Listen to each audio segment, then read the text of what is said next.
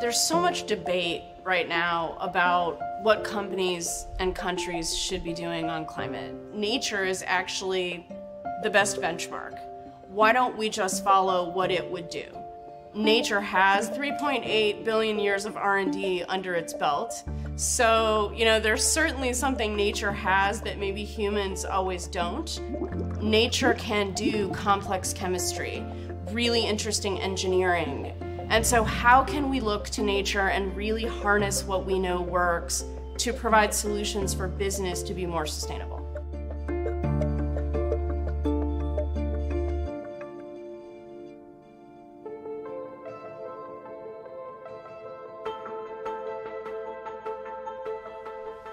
This is a carpet tile that we make. We operate in the building and construction space, which is close to 40% of global carbon emissions. So in that space, we're putting a lot of materials like flooring into buildings.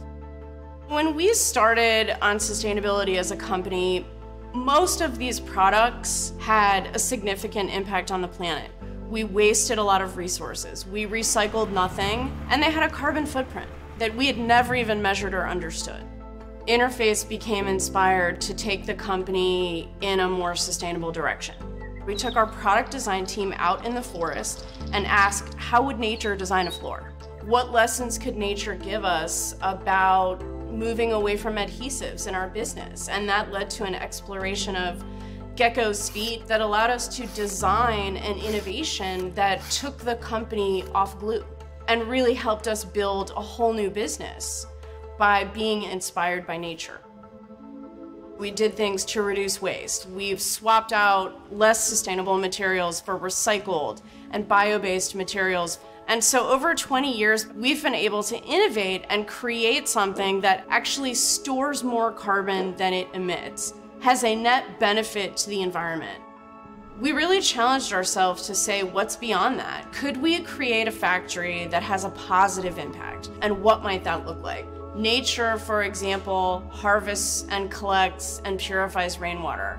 So what we've done in some of our factory locations is install rainwater collection devices to be able to take that rainwater out, use that in our manufacturing operations. Nature stores carbon.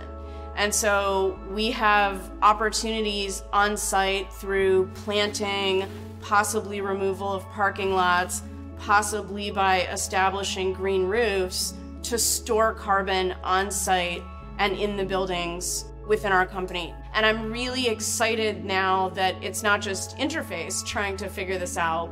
Other companies started to hear us talking about it and got really interested in it. We could share the work that we had done, and other companies could accelerate their learning, but also they committed to share what they were doing.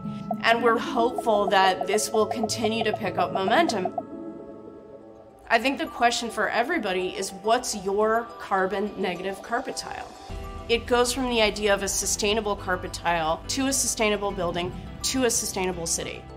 If we're gonna meaningfully address global warming, we have to imagine not just these products alone, but the collective effort of what we can do together to have a positive impact on the environment.